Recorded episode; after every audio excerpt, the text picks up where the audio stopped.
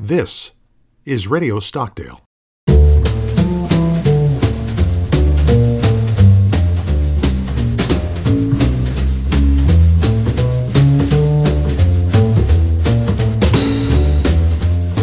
Welcome to Radio Stockdale.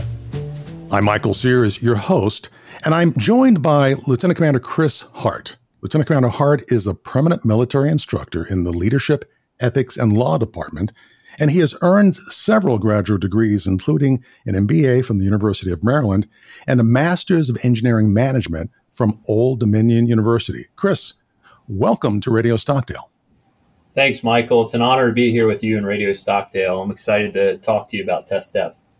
You know, and test depth is right up your alley because you're a submariner, you're a nuclear trained engineer, you are the subject matter expert for this interactive series. And this is all about the physics of water pressure, right?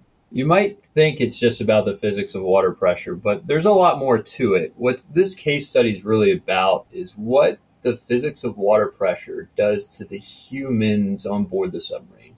Because there's all sorts of technical stuff that happens. And we try not to get too into technical stuff in this case study that makes our jobs really hard as submariners. We have to make some really tough life or death decisions. And that's what this case study is really about how to make those decisions amidst a lot of uncertainty and sometimes being very uncomfortable with maybe what your position in the hierarchy is. You might have to speak some truth to power and give forceful pushback to your boss. And a lot of times that's uncomfortable. Well, I appreciate you saying this, and, and this is the time in these in this series where I usually say shameless plug for some of the things we've done at the Stockdale Center. This is an interactive case study that's online at www.stockdaleinteractive.com slash test depth. And I say that because what we're doing is the series is having the folks who actually built this stuff, Commander Hart in this case, to, to actually talk to faculty and students about how to actually prosecute this case, how to teach the case, and actually how to absorb the case. So let's go ahead and jump right into it and really start talking about this case study. And it's based on a submarine scenario. So I'm going to give a little bit of, a, of an intro to this thing. The way this case study is set up is Lieutenant J.G. Malcolm Hodges is new to a boat coming out of dry dock. I think he's been on the boat for about four months. The boat's been in rehab. Help me out here, Chris. The boat's been in rehab uh, doing something for the last couple of years. Does that happen? That happens with all submarines from time to time. They have to go into the shipyard. A lot of times they'll actually go into a dry dock. They take all the water away and they do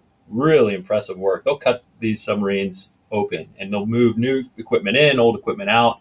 And sometimes it takes years. And and I've been in the position of Lieutenant Junior Grade Hodges. I actually was the MPA, which is his role, my first tour on a submarine at four months going on sea trials. Uh, and then my second tour, I was engineer and going on sea trials 10 months into it. Uh, so it, it, you could expect as a submarine officer, especially if you do two tours, to spend some time in the shipyard doing this sort of work. All right. So, so here's the deal. Submarines coming out of the shipyard. Hodges has been, has been on board for four months. This really is his first time going to sea with his crew, with his boat, and they're going through sea trials just to make sure they can check this thing out to make sure everything was was done properly. The CO's on the boat. He has his own perspective in terms of getting out there and showing that his career has made a difference to the Navy because he owns a boat now. He gets to run this boat and continue his career. And everyone else up and down the chain has their position. They have the things they're trying to do, not only to operate the boat safely and carry, carry out the mission, but make sure their careers keep on going forward as, as they see fit. So here's the, here's the scenario. First time you're submerged, you're down at 50% of test depth. And all of a sudden, Hodges starts seeing a little leak come out of one of the auxiliary pumps or one of the auxiliary pipes. That really happens on boats?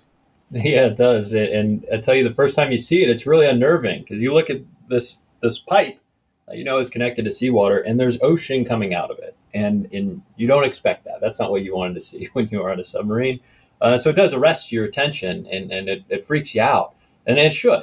And that's what we see Lieutenant uh, Junior Grade Malcolm Hodges struggling with hey, this seems wrong. Let's stop. We have to stop, right? There's a problem with my submarine and we're under the water. So tell me what a chief means to Hodges at this point, if you follow me, because he talks to his chief about this, right? Tell me, tell me, tell me that relationship and and the amount of expertise and respect that goes back between those two guys. This is such an important relationship for a division officer. The chief is in charge of the day-to-day operations of this division, but the MPA, this Lieutenant JG, is the division officer. He has positional authority. He has legitimate power that goes along with that, which he he has the official sign off on a lot of things. He is the one responsible for things going correctly in his division. But the chief is the one who's been doing it for 10, 15 years. The chief is the one with the experience. The chief is the one who really understands what his or her team is doing on a day to day basis. So, Lieutenant Junior Grade Hodges has all, all the authority for the division, but none of the experience. And that means that there's a real power imbalance here. The chief has a lot of expert power, as we call it. And, and that matters. And it's got to be relied on by that division officer who doesn't know nearly as much as they want to when they get in this position for the first time. Uh, so, what that looks like is on a day to day basis, if this is working right, the chief is making sure everything runs correctly. The division officer is talking to the chief, learning from the chief. Hey, how, what are we doing today? What can I do to help line up our division's efforts with the rest of the department, rest of the ship? And over a period of time, the division officer starts to learn how they can really add value for their division by being more proactive. But especially early on, there's a lot of going to the chief and saying simply, What's going on and what should I do? So there's no issues that's apparent in this case study relative to the chief having a agenda, the chief's being the chief, the JG's being the JG, and they're working with one another to try to understand what's going on. So, so let me take you a little bit further into this case study. We do see a, a panel where you know some of the other sailors on the boat are saying, "Hey, you know, we've been away from home a long time. These guys are going to go for a sea trial, and then they're going to go back to their home port in, in Kings Bay. So they are interested in getting home, but of course they want to get there safely." You see another panel where the XO is saying, hey, we got to get this boat tested out. We got to make sure it's legit and fit because there are national imperatives that we as submariners have to take care of. That's that kind of stuff happens too, right? Absolutely. And we wanted to capture in this story the real human pressures that are there. And we can't fully recreate it when students go through this because it's not their families that they haven't seen. It's not them being told you've got to do this, you got to work weekends. So we can only go so far in recreating that. But both of these things you can expect to see on a ship coming out of shipyard. And that's not a swipe against shipyards. It's just how things tend to work. And, and I saw this in my last boat. We were supposed to get out on, on one day and then we didn't leave until many months later. And it, it turned out, yeah, the families moved on the original date. So there was a period of time where the, the sailors, they were living apart from their families. And that adds enormous pressure both in the lead up to going on sea trials and, of course, on sea trials, where they're really thinking about, hey, I just need to get to my new home port. And even if that shouldn't be the deciding factor, it's there in the back of their minds when they're evaluating whether or not they should keep operating. It's it's a, a huge part of the calculus. And of course, the other source of pressure is, hey, there's a lot going on in the world right now. And if we don't get this submarine out, that means there's another submarine out there who needs maintenance that's not going to get it. And maybe it might mean there's some missions that don't get covered. And we can't afford to not be covering missions right now. So yeah, there's a ton of pressure. And and we tried to capture that in, in what I think is a realistic way in this story. So nuclear submarines are pretty darn complicated. And I think what we're really saying here is everything always doesn't come out 100% correct. One of the reasons you have sea trials is you can you can actually see these things. Let's let's go forward a little bit. And I don't want to give away all the decision points, but let it be said that basically it's going to be the JG who has to make some calls. Now, the Eng and the XO and the captain are clearly involved with this, as well as the chief and the, and the, and the cob. But we're looking to the main propulsion assistant to make a recommendation in cooperation with the other folks in the wardroom. And that's where this thing becomes a case study, a decisional case study where you have to make decisions. And again, we won't get into exactly which way you actually go through this through this panel, but I, I think what we're really talking about is whether or not the lieutenant is willing to stick to his or her guns to make a point to say we need to halt or stop or I, I agree rec- with the recommendation. There are other case studies we've seen out of LEAD that are similar to this, like the Challenger, right? I mean, the, the question here, because you and I talked about that, is well, when do you make that call? And what happens when you hear something, especially from higher ups, where they're saying, wait a second, let's look at the bigger picture or a different picture and they're trying to force you into decision. Is that what this is all about? That's a good way of framing it. I'm so glad you brought up Challenger because it is true that we modeled a lot of the dialogue in this story on what was said in the Morton Thiokol meeting for Challenger, which just to catch people up, the big takeaway with Challenger, which is just shocking when you look back on it, is Morton Thiokol, the folks who are experts in their solid rocket boosters, made a recommendation to NASA not to launch NASA was concerned by that. They delayed many times, and they basically told Morton Thiokol to try again. And then what we have, because there was a presidential investigation after the, the explosion, is we have really well documented what happened in the Morton Thiokol meeting after NASA told them to try again. And they said, let's take a five minute break. It turned into a multi hour uh, dialogue where the team convinced themselves to change their recommendation from don't launch to launch.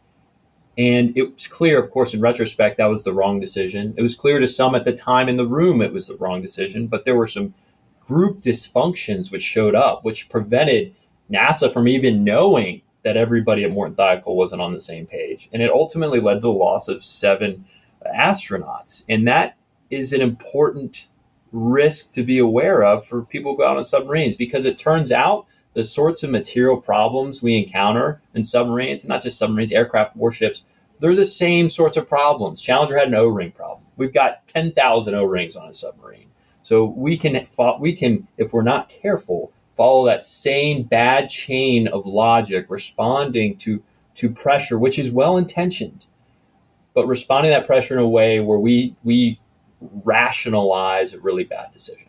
Can you give us a little bit of a brief on your ideas as the as the subject matter expert. What do you what with your experience? What's the best way you've found to actually teach this case? What I've found to be useful is to in class take a class period, 50 minutes, break the class up into a couple groups. So we got about four people in each group, and then have each group independently of the other groups work through it together. And what I like about that is it forces the midshipmen to talk to each other as they're clicking through these different options. They have to d- d- discuss the key decision points.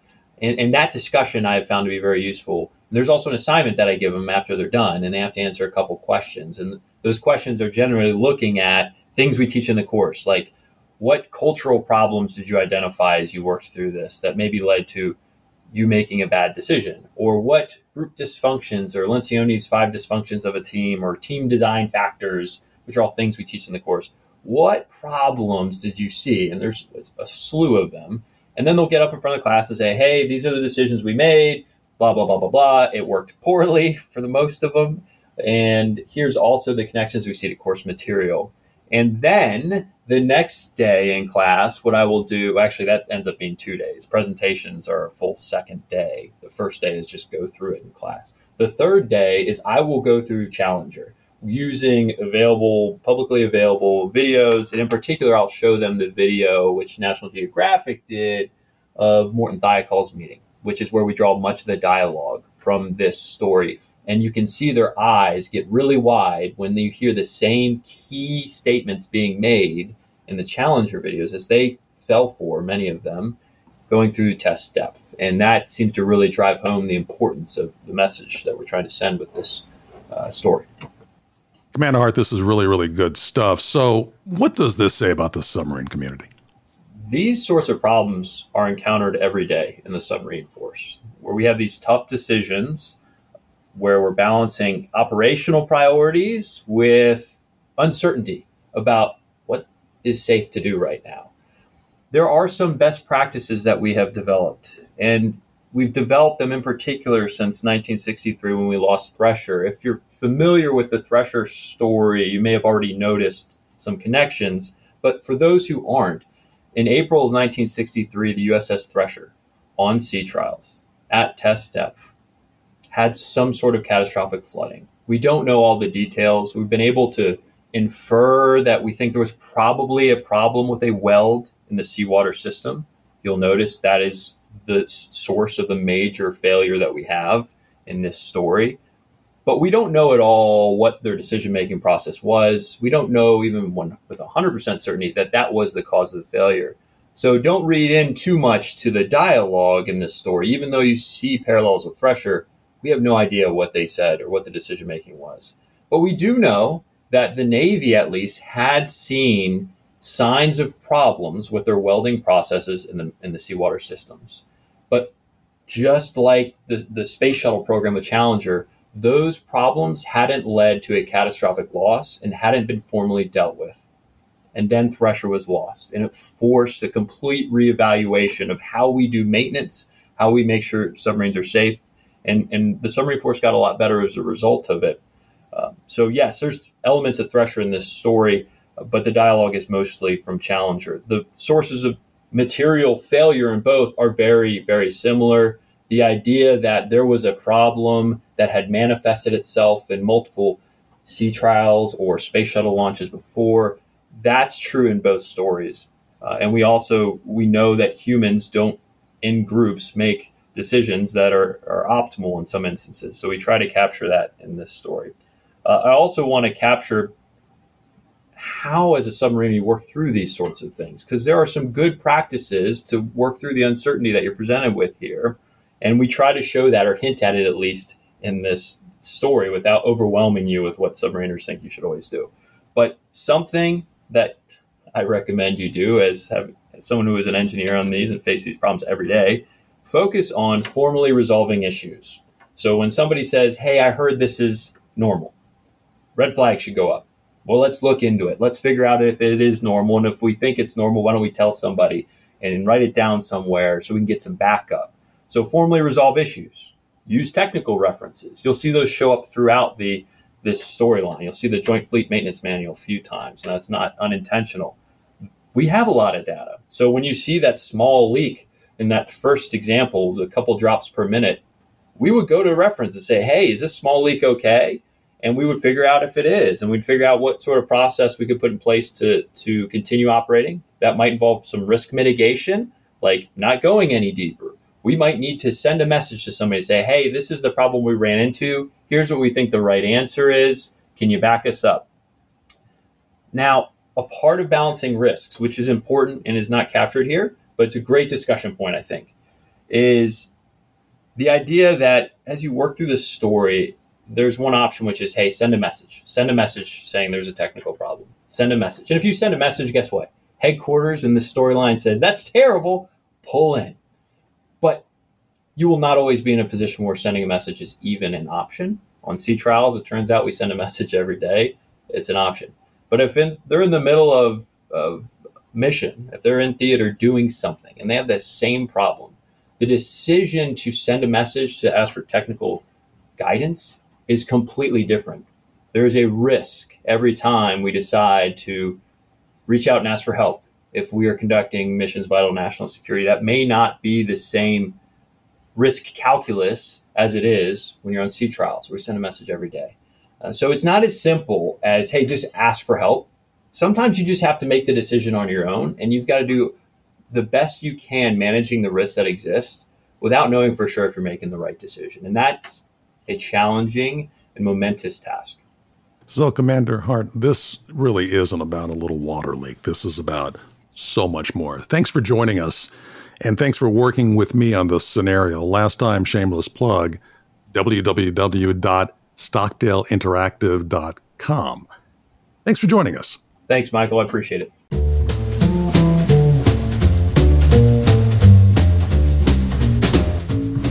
You've been listening to Radio Stockdale, a series of podcasts produced by the Stockdale Center for Ethical Leadership at the United States Naval Academy. You can hear more podcasts at stockdalecenter.com slash podcasts.